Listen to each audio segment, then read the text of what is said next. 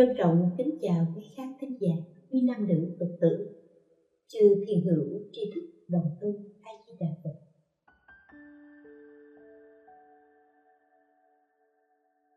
A Di Đà Phật. Vừa rồi là những Phật tử thì chúng ta chắc chắn có uh, lễ vía tức từ phụ thích ca mâu ni hành đạo và còn vài ngày nữa thì chúng ta lại đến lễ sám hối. Đây là ngày trăng tròn cuối cùng của năm canh tí này. Theo cử lệ, cứ mỗi nửa tháng thì những phật tử đa phần chúng ta về chùa hoặc giả là ở nhà, chúng ta sẽ lễ phật sám hối một lần. Sám hối. Lễ phật làm cho chúng ta thường hay nói khi dự lễ sám hối là để làm gì? Để cầu cho được tiêu trừ nghiệp chướng. Và tiêu trừ nghiệp chướng hay là thay đổi bởi vì nghiệp chướng có thể tiêu trừ, nghiệp có thể chuyển nhưng chuyển nghiệp như thế nào cho có kết quả. Đó là việc mà chúng ta cần phải biết. Đây là những cái nền tảng căn bản mà chúng ta phải biết. Nếu không chúng ta cứ nghĩ rằng cứ đến mỗi nửa tháng mình sẽ lại phật. Và thông thường nhất là lạy hồng danh sám hối.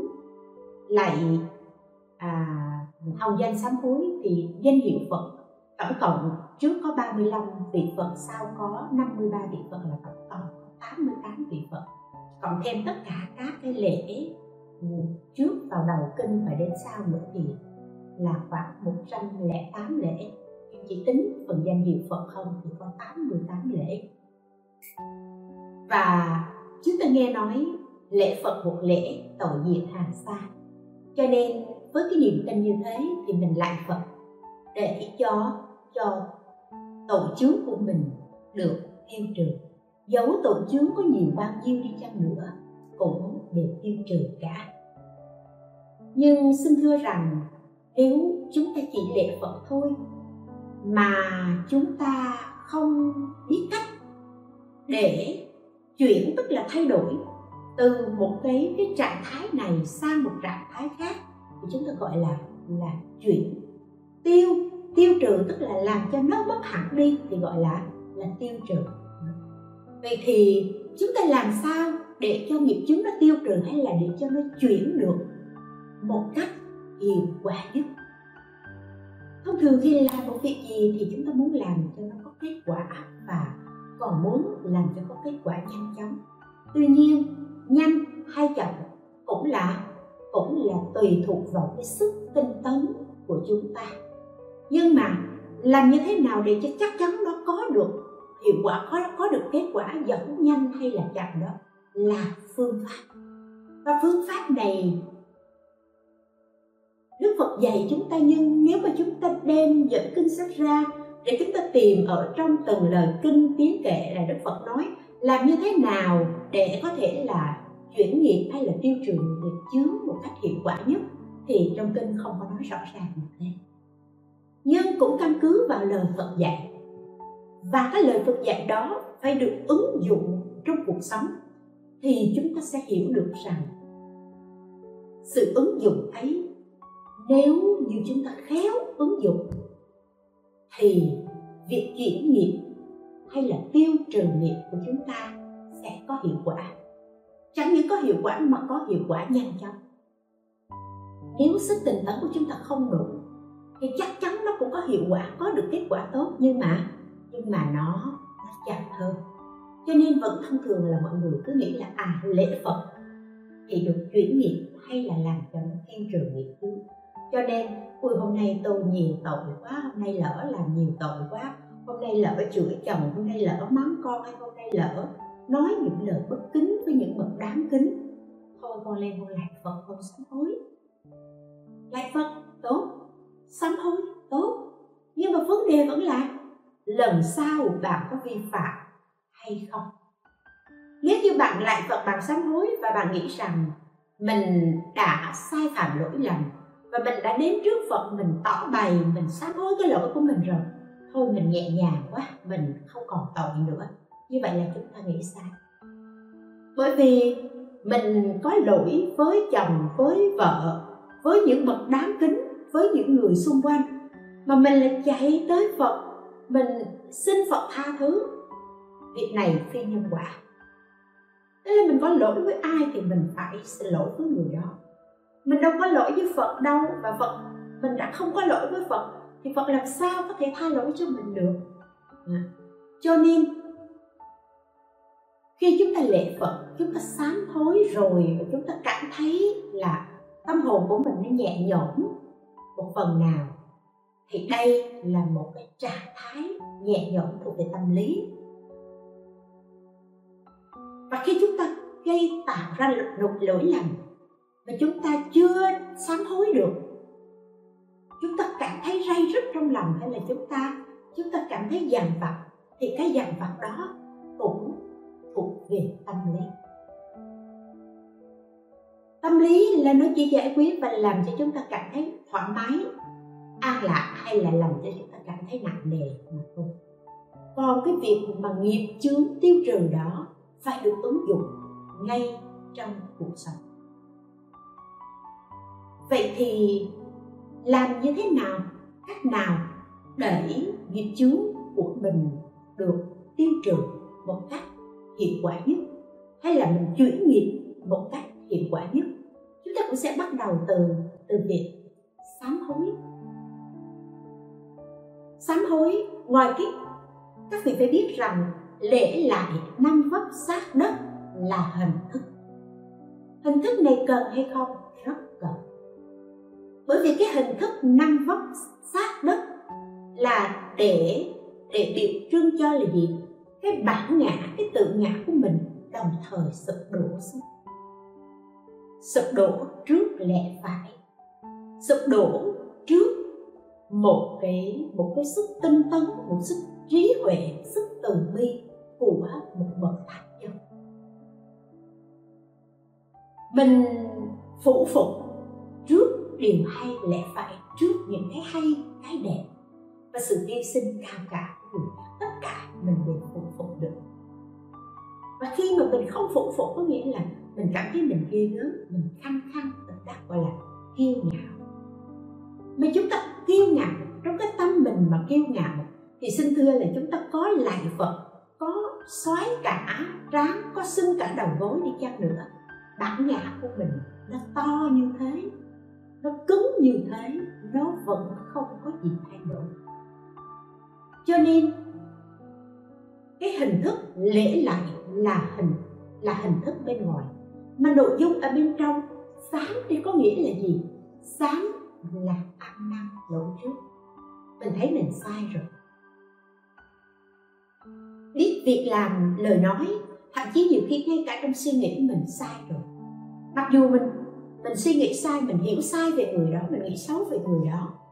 Mình chưa nói ra lời, nhưng khi mình hiểu rõ được sự thật, được bản chất của câu chuyện, thì mình cảm thấy ray rứt trong lòng. Tại sao mình lại nghĩ xấu cho bạn mình như thế? Cảm thấy ray rứt và tự hứa với lòng là thôi từ nay về sau mình cũng phải dè chừng. Đừng có cái tính xấu mà lúc nào cũng nghĩ xấu cho người khác. Đừng có suy bụng mình ra bụng người nữa. Đó gọi là sáng rồi khi mình sáng như thế, mình sợ rằng tự nói với mình, rồi mình lại bị ngoại duyên, ngoại cảnh tác động, mình lại quên đi. Cho nên mình đối trước phật. Đối trước phật thành kính lễ lại lễ lạy danh hiệu phật. Tức là cầu nguyện tam bảo, cầu nguyện phật bồ tát chứng minh cho cái lòng lòng sáng của con. Từ nay về sau à, chẳng những con biết được con sai cái việc trước rồi, con đối trước phật bồ tát, con hứa là từ nay về sau, con không tái phạm nữa, gọi là gọi là hối. Con nguyện chừa bỏ lỗi sai nếu như chúng ta đến, chúng ta lễ phật và trong tâm của chúng ta thật sự không thành kính, không chân thành, sáng và hối thì xin hỏi rằng lễ phật như thế có lợi ích hay không? Xin thưa là có có lợi ích. Lợi ích điều gì? Khi chúng ta năm phất sát xuống đất lễ phật. Thân thể của chúng ta vận động. Và khi thân thể vận động thì chúng ta có được thân thể khỏe mạnh. Nói cho các vị nghe phương pháp lễ phật là một phương pháp mà gọi là vận động thể dục rất là rất là tốt cho toàn thân, từ trên đầu đưa tới dưới chân. Nếu bạn biết cách lễ lại đúng. Bạn biết cách lễ lại đúng chắc nhưng bạn không mệt và bạn còn có thể vận hành được cái cái cái cái khí hơi thở của mình bằng cách mình hít vào mình thở ra, mình đẩy hết khí ra được. Và khi mà mình cúi người xuống, máu có thể đưa lên não được. Mình trong từng động tác cúi xuống lạnh xuống như vậy, mình có thể vận dụng cả cái cả cái sống lưng của mình. Nói chung là rất tốt cho cơ thể, khiến cho cơ thể khỏe mạnh.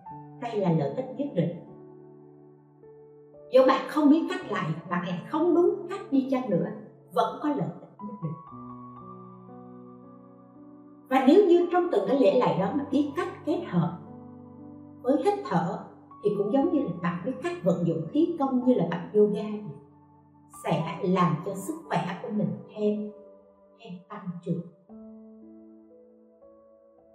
Và còn thêm nữa, việc lạy đó, có phước. Tại sao có phước?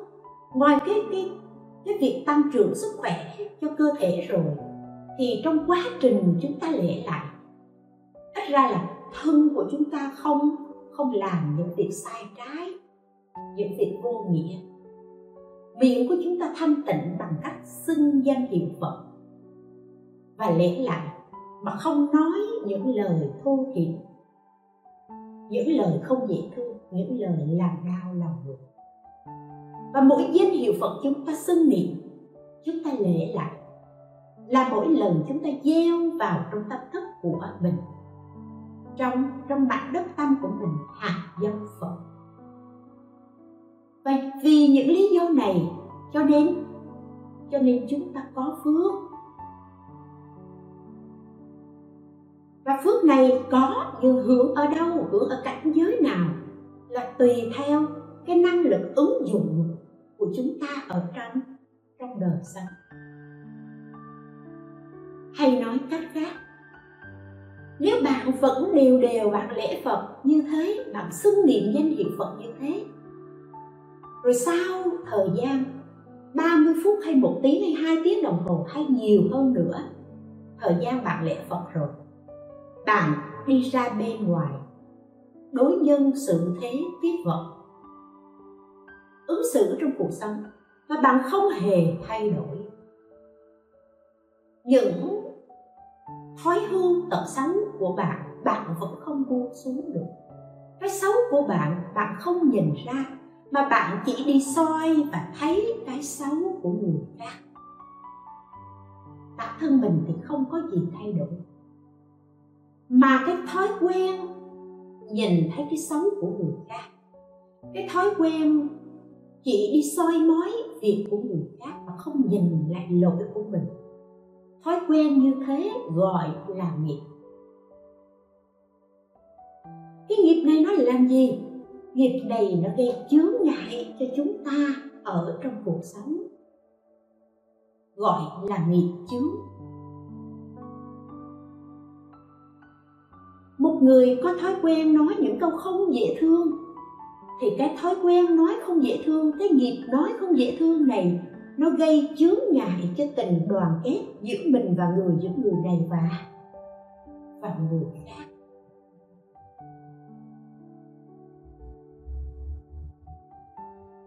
Cái thói quen không giữ chữ tính,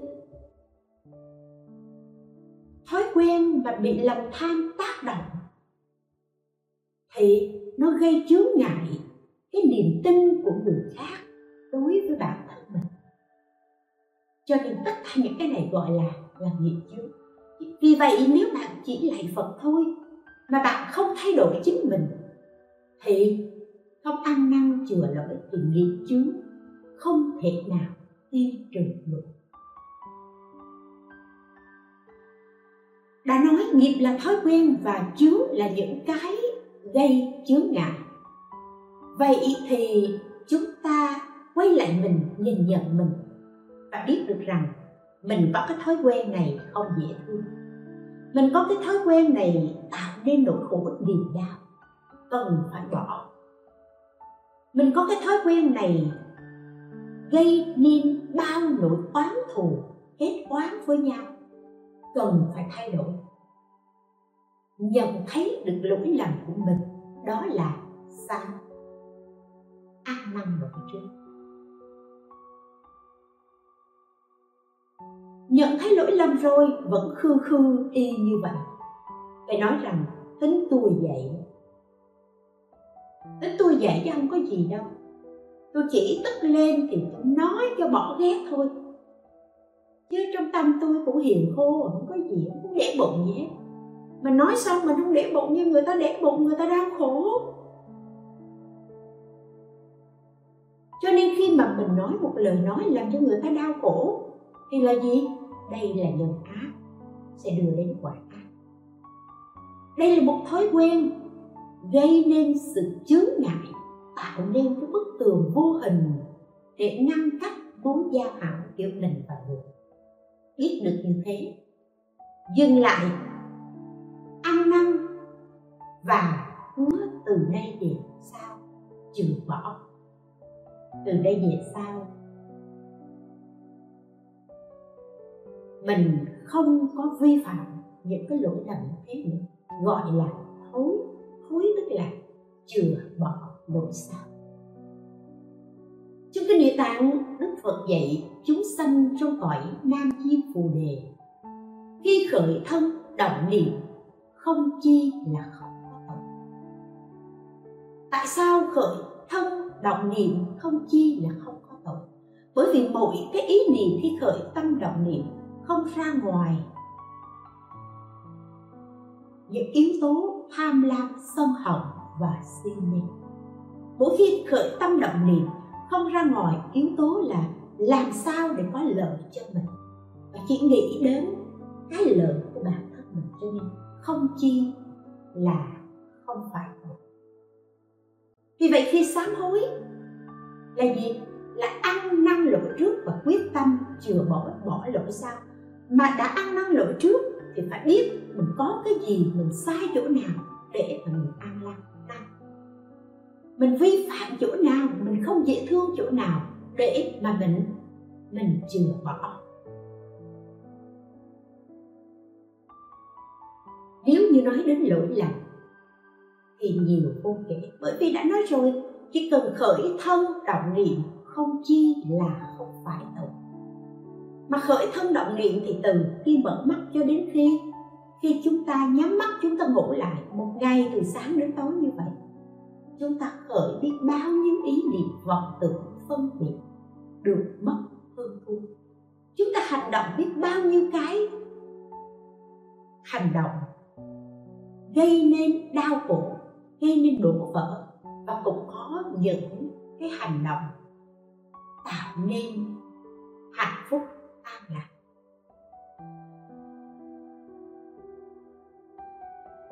Vậy nếu như nói rằng khởi thân động niệm gây nên đau khổ, gây nên tội lỗi như thế, thì nói một cách chung chung nó rất là nhiều. Bây giờ chúng ta quay lại, chúng ta rút gọn nó lại ở trong phạm vi của một người phật tử tại gia. Phạm vi của người phật tử tại gia thì chúng ta có một cái nền tảng căn bản. Mà ở chẳng những ở đời này mà ở đời sau, từ hơn 2.500 năm về trước và mãi sau này cũng thế, cái nền tảng căn bản này không bao giờ thay đổi. Dù ở quốc gia nào cũng như vậy, đó là gì? Năm giới của phật tử tại gia năm giới căn bản của phật tử tại gia, giới thứ nhất, không sát sanh. Không được sát sanh là giới căn bản của phật tử tại gia. Vậy bạn có sát sanh hay không? Đương nhiên, trong cuộc sống, việc sát sanh và vi phạm vào cái cái cái cái tội phát sát sanh này thì rất là nhiều. Nhưng chúng ta đều có đều có lý do, đều có chủ đích vì phục vụ cho bữa ăn, vì cuộc sống. Rất nhiều rất nhiều. Nhưng có những người, sau khi thọ năm giới căn bản rồi, họ phát nguyện không sát sanh những người này may mắn hơn là họ không bị cuộc sống ràng buộc, hay là có phước là không phải làm một cái công việc, một cái nghề nghiệp mà phải dính tới cái nghiệp sát sanh chứ nếu như bạn bạn làm đầu bếp đi, mà bảo rằng bạn phát nguyện không sát sanh, thì là chuyện không thể. Hay là bạn ở ở sông, ở biển, bạn làm cái nghề đánh bắt hải sản, mà bảo rằng bạn không sát sanh, đây là việc không thể. Thì những cái này là gì? Là vì cuộc sống, vì nhu cầu cuộc sống. Cho nên cho nên mình không thể, không phạm những cái giới vì vậy giới nó có nghĩa là bảo giải thoát và biệt biệt giải thoát. Tức là bạn giữ giới thì bảo đảm giải thoát luân hồi sanh tử. Nhưng biệt biệt có nghĩa là bạn giữ phần giới nào, bạn sẽ giải thoát được phần giới đó. Thì chúng ta không nói đến những cái trường hợp đặc biệt mà vì công vì công ăn, việc làm hay vì hoàn cảnh họ phải sát sanh. Và chúng ta nói đến một cái một cái thông số chung là những người đã thọ tam quy ngũ giới rồi, thì phần nhiều họ phát nguyện giữ giới không sát sanh và đúng họ là giữ giới không sát sanh. Một con mũi không dám giết, một con kiến không dám giết. Đó gọi là tôi đã giữ giới không sát sanh. Nếu như có ai hỏi bạn có sát sanh hay không những người này sẽ mạnh mẽ trả lời là không con không sát sanh không giết, không hại. Không gây tàn hại, đau khổ cho chúng sanh. Điều này tốt. Nhưng trong đối nhân xử thế, cách ứng xử giữa con người và con người, giữa mẹ và con cái, cha mẹ giữa người chủ và và người làm công, giữa người đồng nghiệp, hay là giữa đối tác làm ăn với nhau vân vân. Thậm chí là địch thủ lẫn nhau. Khi bạn qua lại qua lại thì đương nhiên chúng ta sẽ giao tiếp với nhau bằng ngôn ngữ. Vậy bạn có nói ra một lời mà lời nói ấy làm cho người ta đau. Người ta không thể cãi được. Người ta uất hận.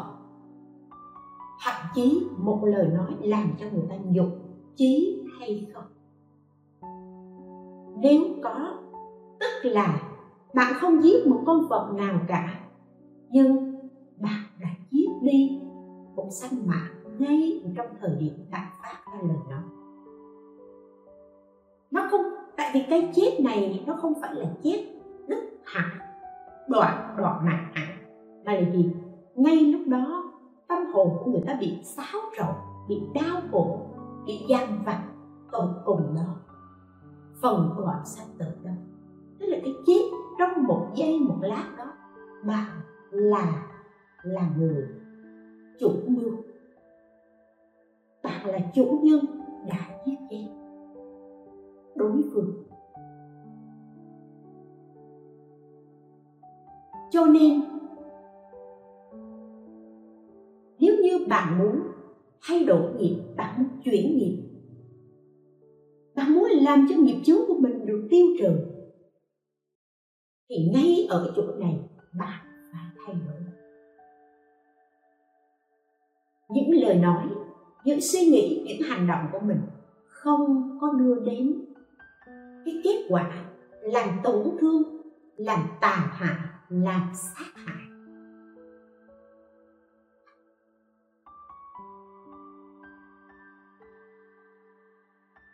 Trước đây cô có tiếp xúc với một người, anh này người nước ngoài. Là bạn trai của một cô phật tử. Thì tiếp xúc cô hỏi anh ta làm nghề gì? Anh ta mới trả lời công việc của anh ta là chế bông nguyên tử. Thật ra về cuộc sống, về cách ứng xử, vân vân vân vân, mọi thứ đều tốt. Nhưng có ai chế một quả bom ra để rồi để đó chơi hay không? Đương nhiên sẽ cầm đến nó, sẽ sử dụng nó khi cần thiết. Liên quan đến việc quốc gia hay là bán vũ khí đó cho một đất nước khác vân vân, thì cuối cùng kết quả của nó vẫn là quả bom đó được kích hoạt được đổ ra và bao nhiêu mạng thương vong. Bao nhiêu người chết bởi nó và bao nhiêu người lo sợ bởi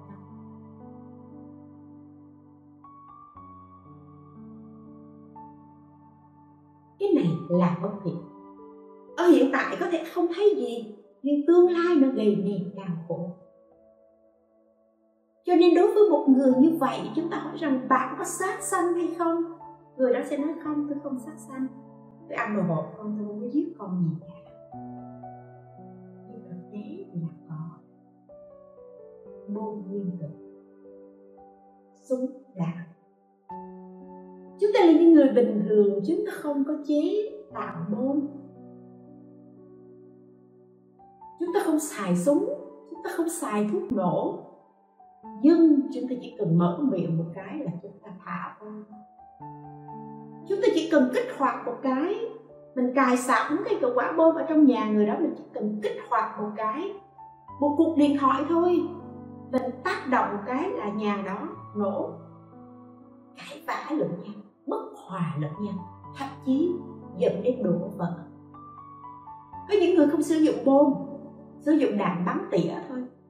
Cứ nhắm thẳng, bắn tỉa người nào thì người đó người đó chết. Mới hôm qua, có một phật tử đến, hỏi cô rằng, con không biết ba con đã siêu thoát chưa? Nhưng mà, bữa vừa rồi đám dỗ con nghe con nghe có một người nói là vào chỗ khoảng 7 8 giờ tối thì cái người đó mới vừa nằm thiêu thiêu chợt mắt. Mơ nghe tiếng khóc của ba con ba con khóc dữ lắm. Rồi ba con nói rằng, đất đai đã bị bán hết rồi. Các vị biết mà củ chi nhiều đất lắm dân củ chi nhiều đất. lắm và bây giờ người ta bán nó cũng nhiều lắm. Cho nên à, à người đó kể vậy à, nghe tiếng khóc của ba con và ba con nói là tôi khổ quá đất đai đã bị bán hết rồi còn gì đâu nữa. Từ mấy bữa nay con hoang mang lắm. Con không biết á, là ba con đã siêu thoát hay chưa? Hay là ba con tiếp của mà tại sao ba con lại tiếp của của thì đã chia hết rồi? Tại sao ba con tiếp của ba con khóc như vậy? Cô mới trả lời là, không biết siêu thoát hay chưa? Không biết ông có khóc hay không?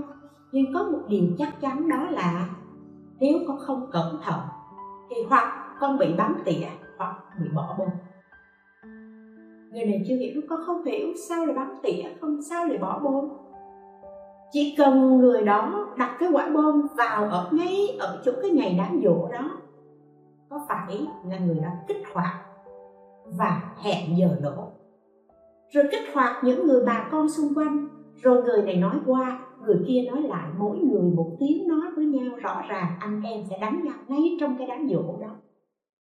Tại vì chắc chắn ngày đám dỗ đó sẽ có người bán đất người chia tiền đất vân vân. Dầu ít dầu nhiều và cũng có những người phần ít phần nhiều và học thực. Cái, cái lửa giận đang nuôi sẵn ở trong lòng. Cho nên nếu không phải là bắn tỉa thì cũng chính là bỏ bom. Hãy cẩn thận.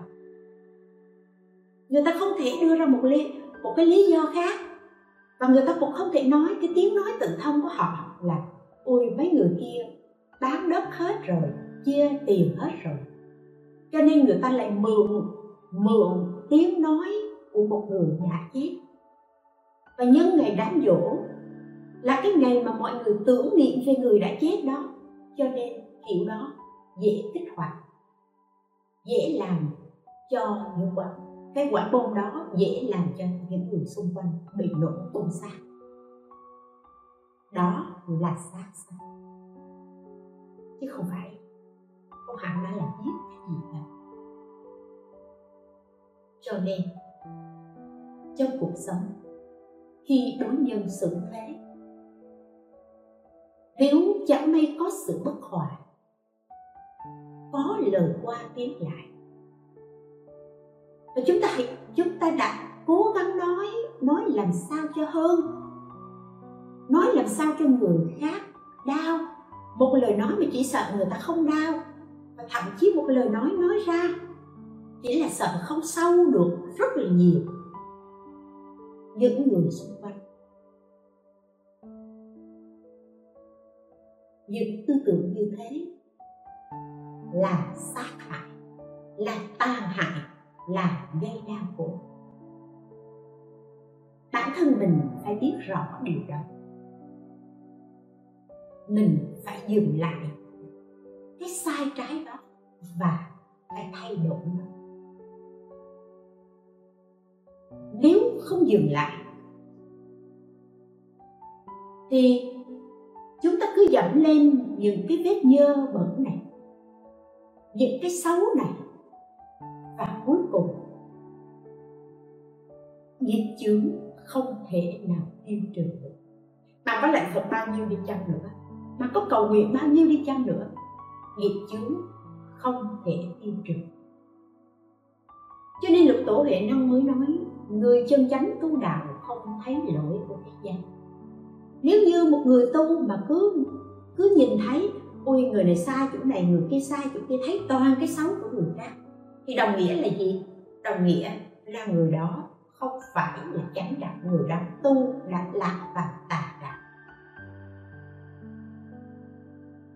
Đó là ứng dụng giới sát vào trong cuộc sống.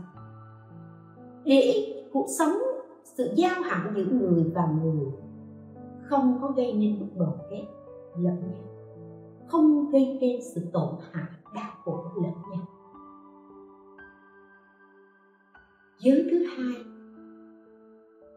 là không trộm cướp. Ta có trộm hay không? Sẽ rất là nhiều người nói không, cái này là tôi không à tôi không tha của ai cả. Tôi không bao giờ trộm cắp của ai cả, vân vân. Và chúng ta chỉ nhìn thấy nó ở trên ở trên hình thức thô của cuộc sống mà thôi. Nhưng thực tế, đối với việc tu tập để cho nghiệp chướng được tiêu trừ thì không phải chỉ đơn thuần là bạn lấy trộm của ai đó, mà cũng là bạn phải quay lại chính mình.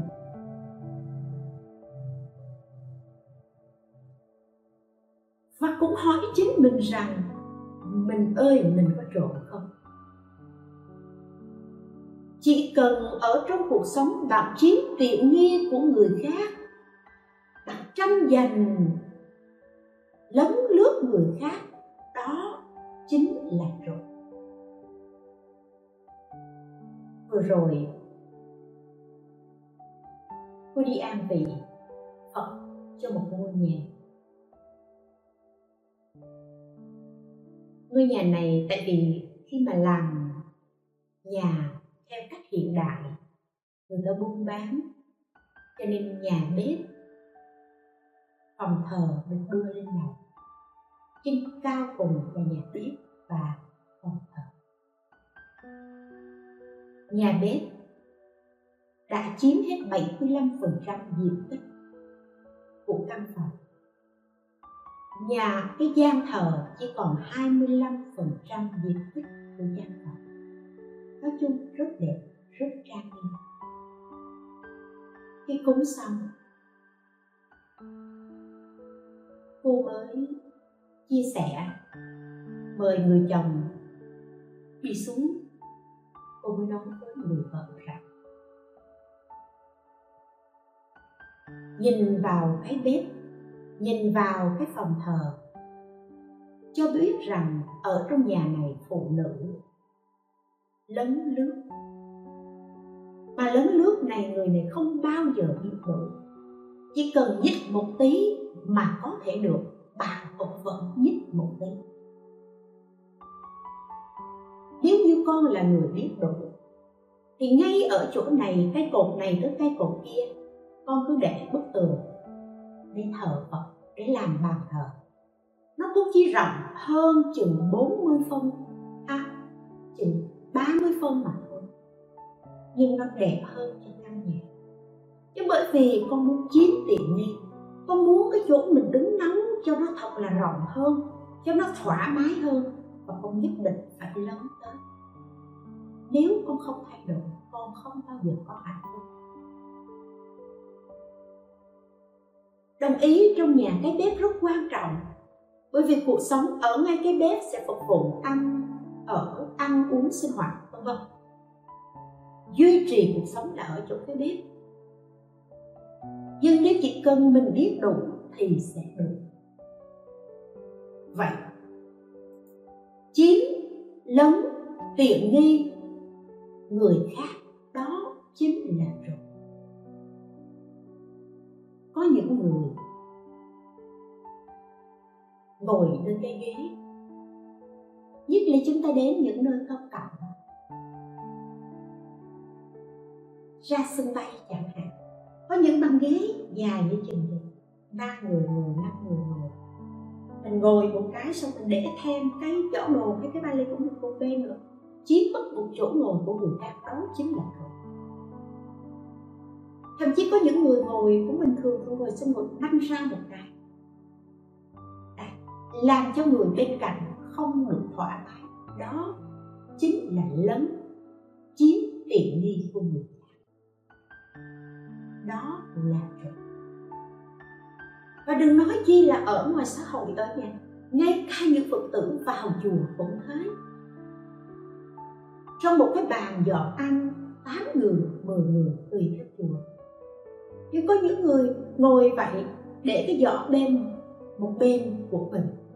Đồng nghĩa là cái chỗ, cái giỏ đó đã chiếm mất vị trí của một người, mất đi một phần ăn của người khác.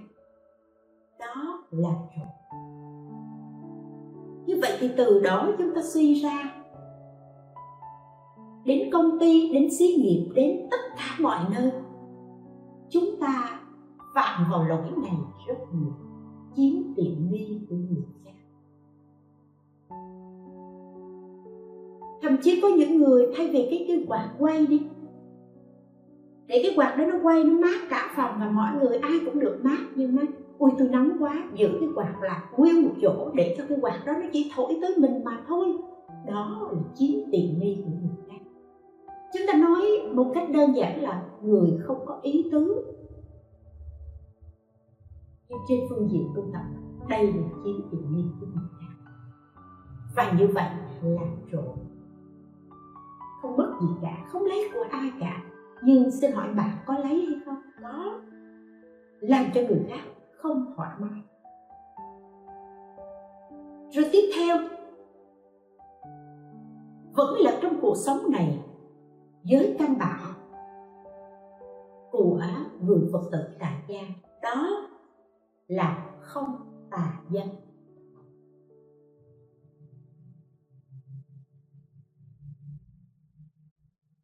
có nghĩa là nếu như không phải là vợ hay chồng của mình thì không được có mối quan hệ bất chính.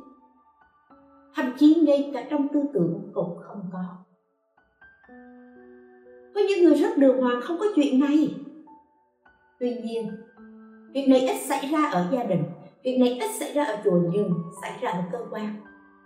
Xảy ra ở công ty xí nghiệp rất là nhiều. Đó là gì? Ghét đôi người này với người khác. Chúng ta có thể là lúc đầu chúng ta chỉ là vô tình thôi chỉ là vui thôi chỉ là giỡn chơi thôi. Chúng ta ghép đôi a và b. À, rồi có chuyện gì chúng ta cũng gài thế. Cái người đó vào với nhau. Chẳng qua là để làm gì để cho vui để chúng ta có một câu chuyện mà nói. Bắt đầu là như thế. Nhưng một vài lần làm cho người kia sanh tà tâm cái đối tượng mà được ghép đôi đó, họ sanh tà tâm họ sanh tà ý. Và chính vì họ sanh tà ý thì bắt đầu tình cảm từ chỗ đó mà đến duyên và gia đình của họ cũng từ nơi những lời ghép đôi như thế mà đổ vỡ như vậy thì chúng ta là một tác nhân. Chúng ta tạo nên một cái duyên để cho gia đình người ta bị đổ vỡ. Nếu chúng ta có thói quen này, phải dừng lại. Đó là cách chuyển nghiệp. Phải dừng lại ngay. Thậm chí chúng ta có những cái thói quen cái lời ở trong tư tưởng, cũng thường hay nghĩ việc ghép đôi giữa người này với người khác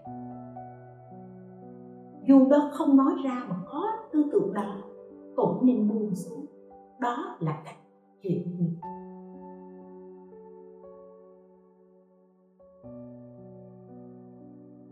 thứ tư là không được nói dối. Bây giờ thì cũng vẫn hỏi chính mình là mình có nói dối hay không.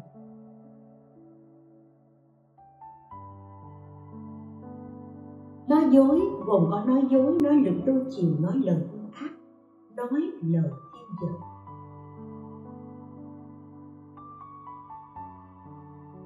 và thực ra ở trong cuộc sống, việc này xảy ra rất nhiều. Chuyện xảy ra với chính mình mình thường hay trách người khác. Tự nhiên ghét tôi. Tự nhiên cái đi nói xấu tôi. Tự nhiên cái uh, dựng chuyện nói này nói kia với tôi. Chúng ta đều nói tự nhiên cả. Thực ra trên đời này chả có cái gì tự nhiên tự nhiên hồi xưa đang làm ăn với nhau bây giờ cái, cái nó thay đổi vậy thì mình hãy quay lại và hỏi chính mình mình đã làm những gì, mình đã sai phạm những gì phải biết được cái lỗi lầm, cái sai phạm của mình để mà sửa đổi đó là tiêu trừ nghiệp chính.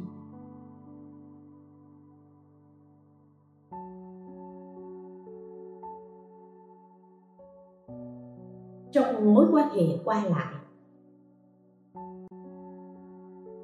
nếu như bạn nói dối bạn nói lời không thật. Một lần, hai lần. Chỉ cần một lần thôi mà người ta phát hiện được bạn nói dối thì lần sau, họ sẽ không còn tin bạn nữa. Trong mối quan hệ làm ăn qua lại, chỉ cần bạn mất uy tín một lần thôi, thì các đối tác làm ăn sẽ dè dặt với bạn và thậm chí không hợp tác làm ăn với bạn. Lúc đó, không phải bạn chạy vào chùa bạn lại phật, nam mô a di đà phật, con cầu nguyện phật gia hộ cho con, cho cái người đối tác làm ăn. Họ tin tưởng con, họ nghe lời con và họ ký kết làm ăn. Phật có thể giúp được bạn chăng nếu bản thân bạn, không có uy tín? Phật có thể giúp cho bạn, người khác tin bạn hay không? Nếu bản thân của bạn không chắc chắn cho nên khi người ta không tin mình, thì mình phải quay lại, mình hỏi mình rằng, mình có làm cái gì đó khiến cho bản thân mình mất uy tín thông thường có những người buồn bực xui quá, xui bị tai nạn, bị mất của bình thế này thế kia xin tư vấn quý vị rằng trong tất cả cái xui rủi về phương diện làm ăn thì không có cái xui rủi nào bằng cái xui rủi mất uy tín. Bởi vì bạn mất tiền, bạn có thể từ từ ngày này, ngày khác, tháng này, tháng khác bạn kiếm tiền được. Bạn mất công việc, bạn có thể từ từ bạn kiếm công việc nhưng bạn đã mất đi niềm tin ở trong lòng của người khác rồi cái dấu ấn này sẽ theo bạn suốt cuộc đời. Người ta bảo, một lần mất tính, vạn lần mất tính cho nên đừng vội vàng trách ai cả, mà phải quay lại mình, kiểm điểm chính mình. Nếu không quay lại, nếu không kiểm điểm chính mình,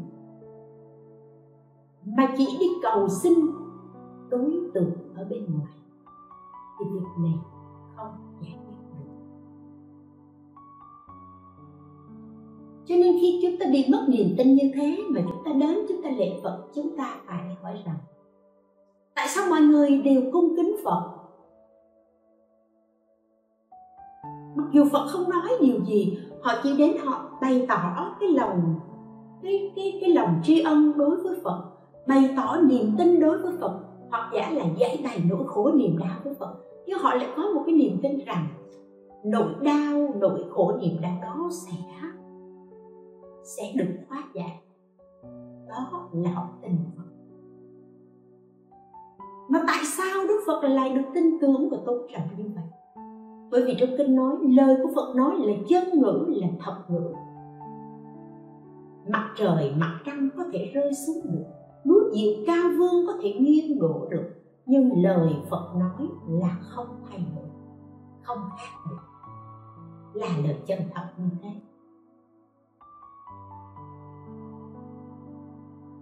Và vì gieo cái nhân chân thật cho nên được tình tưởng mình gieo cái nhân nói dối, nói đôi chiều, nói thiêu dệt nói hô hát thì mình bị uy tín thôi. Vì vậy, cũng phải quay lại chính mình để mà chuyển mình, để mà sửa mình để làm mới lại từ đầu.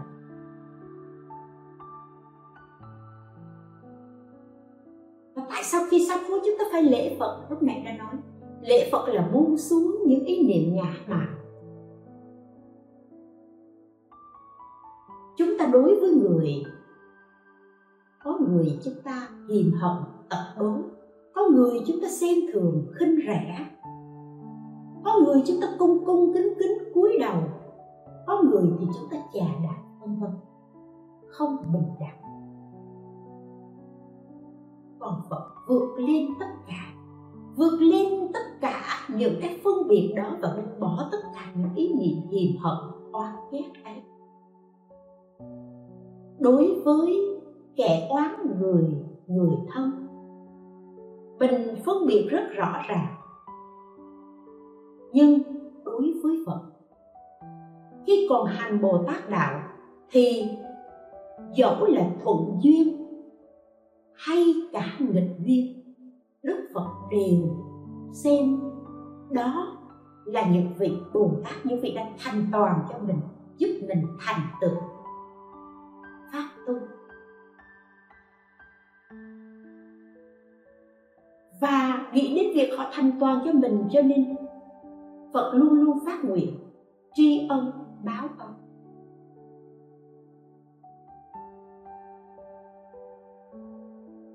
Chúng ta nghe trong câu chuyện ờ, lịch sử của đức phật ngài kiều trần như. Kiều trần như kiếp xưa đó là là một cái vị vua mà đã từng cắt thẻo thân của một, một cái vị tiên nhân tu hành nhẫn nhục. Và vị đã phát nguyện là sau này mình thành phật thì tôi sẽ đổ ông trước và đúng như thế. Đức thích ca mâu ni đổ kiều trần như trước. Bởi vì trước đây kiều trần như đã đã tạo một cái nghịch duyên để thành tựu cái hành tu nhẫn nhục cho vị tiên nhân mà. Vì vậy, nếu chúng ta đánh lễ việc tôn kính, thì thì có thể sanh phước nếu chúng ta đánh lễ chẳng những vì tôn kính mà sụp đổ tất cả bao nhiêu cái sự ngạo nghệ trong tâm của mình, nguyện học theo hành của Phật đã làm, thì thì chúng ta tiêu trừ được nghiệp chướng. Còn nếu như mà đảnh lễ chỉ vì là tôn kính Phật và cầu xin Phật, thì là có phước. Thôi mà nghiệp chướng không bao giờ tiêu trừ.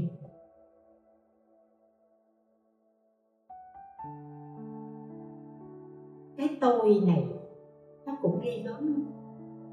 Có những người đối trước Phật, lễ Phật, nhưng đến bàn vong đứng thẳng, không lễ, tôi không lễ vong tôi không lễ phong bởi vì sao? Bởi vì cái bàn thờ phong này không phải là ông bà của tôi.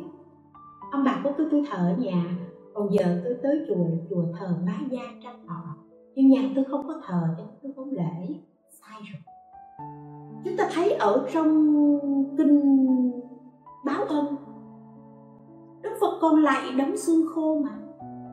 Và đức phật nói, trong đống xương khô đó, chắc cũng có ông bà, cha mẹ hoặc thân ta hoặc kẻ ta sinh, luân hồi sanh tử tử sanh, lục thân đời trước, bây giờ, còn đây ta lễ bái. Tại sao lễ bái? Lễ bái vì kính người tiền bối. Người tu tập. Phải có cái ý niệm cung kính này. Và phải sụp đổ tất cả sự ngạo nghệ của mình phải dẹp cái tâm ngã bạc của mình. Khi cái tâm kiêu mạn đổ xuống, được đốn sạch đi. Thì lúc đó, chúng ta dù không lại một lại nào đi chăng nữa, nghiệp chướng vẫn tiêu trừ. Còn nếu như cái tâm kiêu mạn của chúng ta không dẹp đi được, chúng ta tự xây nên mình một cái bức tường ngạo nghễ vì mỗi ngày tôi lại 500 lễ thì xin thưa càng lại nghiệp chướng càng sâu dày.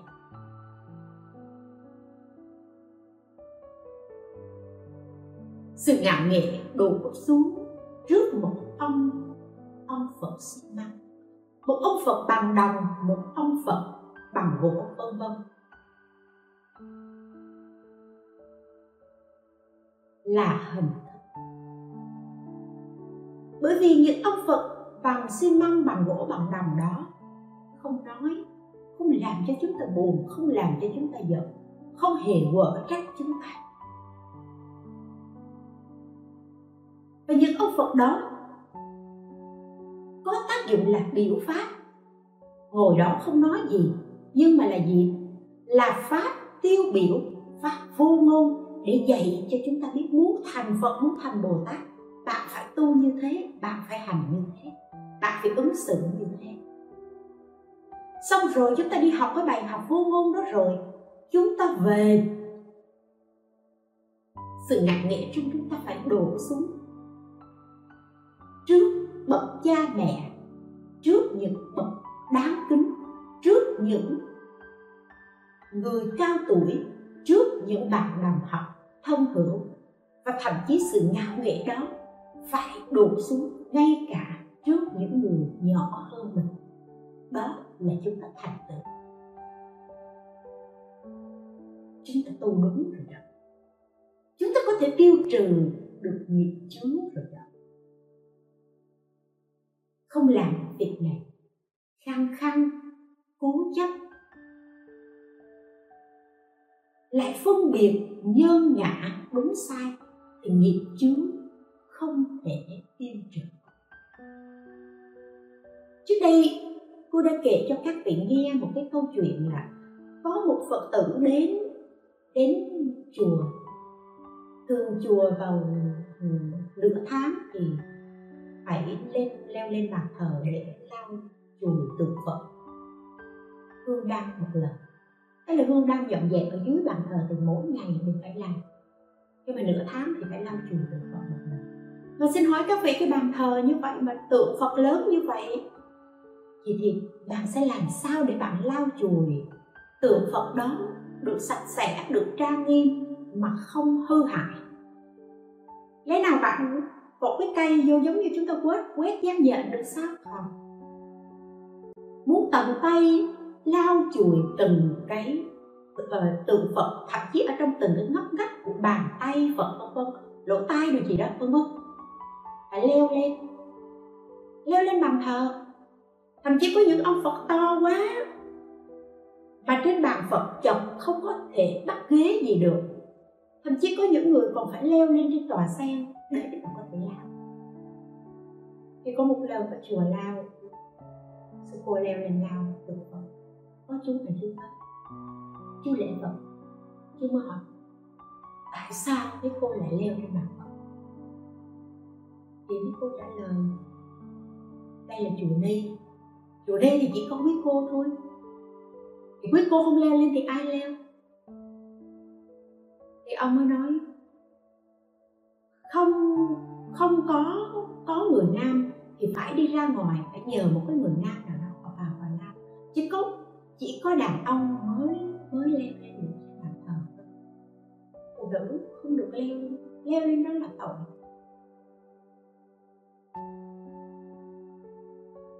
Thực ra thì ông phật ông không nói chuyện đó. Mà ngay cả ở ngay bàn thờ đó ông phật thích ca hay ông phật nào cũng không nói chuyện đó.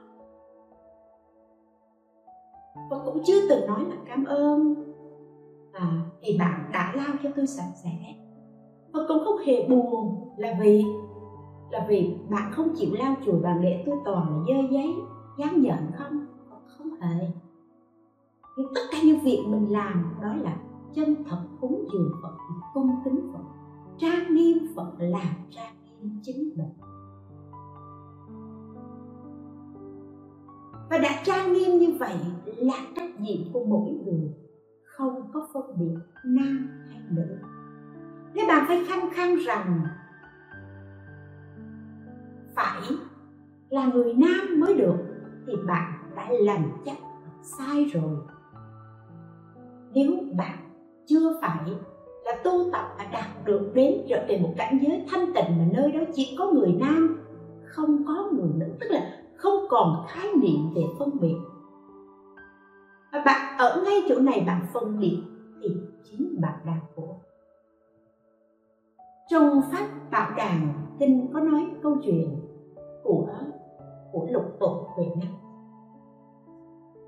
Khi lục tổ huệ năng đến tu tập, ngũ tổ nói ông là người phương nam. Người phương nam à ngũ tổ hỏi ông đến đây làm gì? Lục tổ nói đến cầu lạc phật. Ngũ tổ mới nói là ông là người phương nam. Làm gì mà cầu lạc phật? Là người mang di mọi rợ thì làm gì mà cầu thành phật? Lục tổ mới trả lời là con người có nam bắc như phật tánh, vốn không có bắc nam phật tánh không có bắc nam lẽ nào lại có nam, người nam hay người nữ? Hay sao?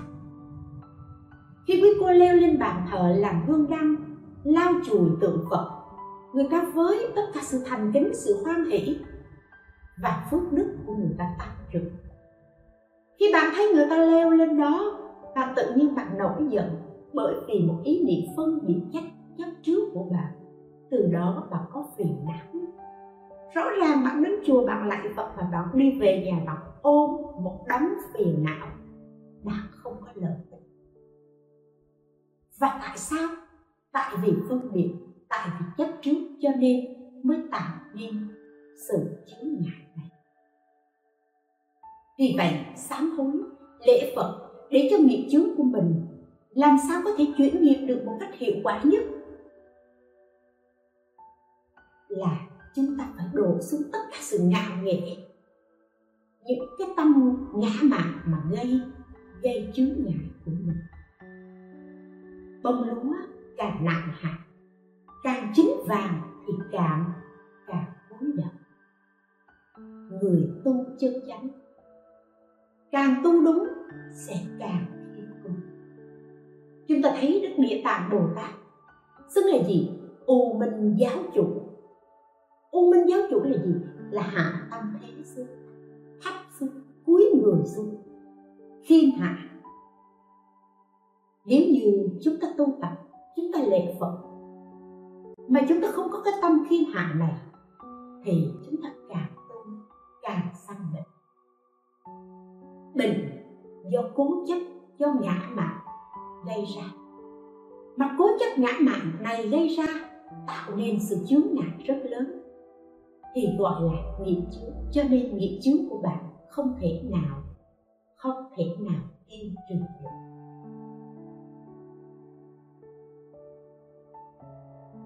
Có những người biết bản thân mình sai ranh ranh rõ rõ, tự biết được mình sai, nhưng không thể nói ra hai từ xin lỗi. Tại vì thấy mình to quá. Giờ tôi vậy lẽ tôi đi xin lỗi đó tôi là cha không lẽ tôi đi xin lỗi nó. Tôi là chú, không phải lẽ tôi đi xin lỗi nó. Tôi là thầy, không lẽ tôi đi xin lỗi đệ tử của mình. Không. Xin lỗi không có gì là xấu hổ. Xin lỗi là một điều đáng khen ngợi bởi vì bạn đã nhìn thấy được cái sai của bạn. Hai từ xin lỗi được thoát ra ở cửa miệng. Điều đó cho thấy rằng bạn là người trí. Bởi vì người ngu mà biết được mình ngu là người trí. Sai lầm mà biết được mình sai lầm là người trí. Và song song với hai từ xin lỗi đó còn phải có hai từ cảm ơn. Cảm ơn cũng phải luôn luôn phát ra từ cửa miệng của mình. Xin lỗi và cảm ơn là hai từ phải thường được sử dụng và sử dụng một cách chân thành chứ không phải nói. Nói cho có nói.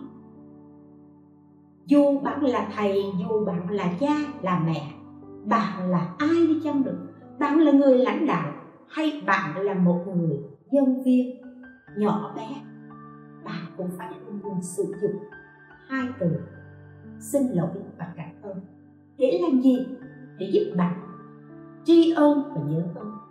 Xin lỗi để làm gì? Để giúp bạn quay lại mình, nhìn mình và sửa mình làm mới. Như thế thì nghiệp chướng nhất định được tiêu trừ. Bạn ứng dụng như thế nào? Bạn thành tâm thành ý như thế nào? Thì nhất định kết quả sẽ đến với bạn. Dù nhanh hay chậm, dù sớm hay muộn, nhất định sẽ có kết quả, sẽ có được hiệu quả mỹ mãn nhất. Còn nếu như bạn cảm thấy không, mình lớn mình không thể xin lỗi. Hay là ai đó cho mình một cái gì? Mình cảm thấy rằng đây là việc tự nhiên, có gì phải cảm ơn. Là mình đã sai. Có những người bỏ tiền ra, đi mua đồ. Giờ ví dụ như chúng ta mua một hộp cơm ăn thôi. Mua một hộp cơm ăn, người bán đưa tay cho mình, cảm ơn. Người mua đưa tay nhận, trả tiền, cảm ơn có phải là đẹp không? Rất đẹp. Người bán cảm ơn vì vì quý khách À, đã chọn tôi. Đã chọn cái cửa tiệm này. Người mua cảm ơn vì nhờ có bạn bán mà hôm nay tôi có được một bữa ăn. Cầm tiền trong tay mà không ai bán cơm, lấy cơm đâu ăn. Cho nên, cuộc sống, sự tác động qua lại là phải tri ân, nhớ ơn và phải nhìn nhận cái sai của chính mình để thay đổi chính mình. Đó là cách tiêu nghiệp hóa giải nghiệp, chuyển nghiệp một cách hiệu quả nhất. Còn mấy ngày nữa là đến Tết Tân Sửu trong những ngày này, tất cả mọi người đều rất là bận rộn. Và cũng chính vì rất là bận rộn và áp lực cuộc sống nhiều, chúng ta sẽ dễ dễ buồn, dễ giận và dễ có những trạng thái tiêu cực xảy ra. Cô cầu nguyện cho đại chúng luôn luôn được bình an, hạnh phúc. Cầu nguyện cho mọi người luôn luôn bằng lòng với hiện tại, với những gì mình có và các vị nên biết. Nếu như cứ duy trì những thói quen không tốt, thì tự mình gây chướng ngại cho bản thân mình và chướng ngại với mối giao hảo xung quanh biết giữ mình, biết làm mới là một cách tiêu trừ nghiệp chướng. Và cũng là một cách làm cho bản thân mình hoàn thiện hơn ngày hôm nay, tốt hơn ngày hôm qua. Và cuộc sống như thế, an lạc giải thoát, sẽ có mặt ngay trong hiện tại. Và cuộc đau chấm dứt chính là thanh niết bàn. A di đà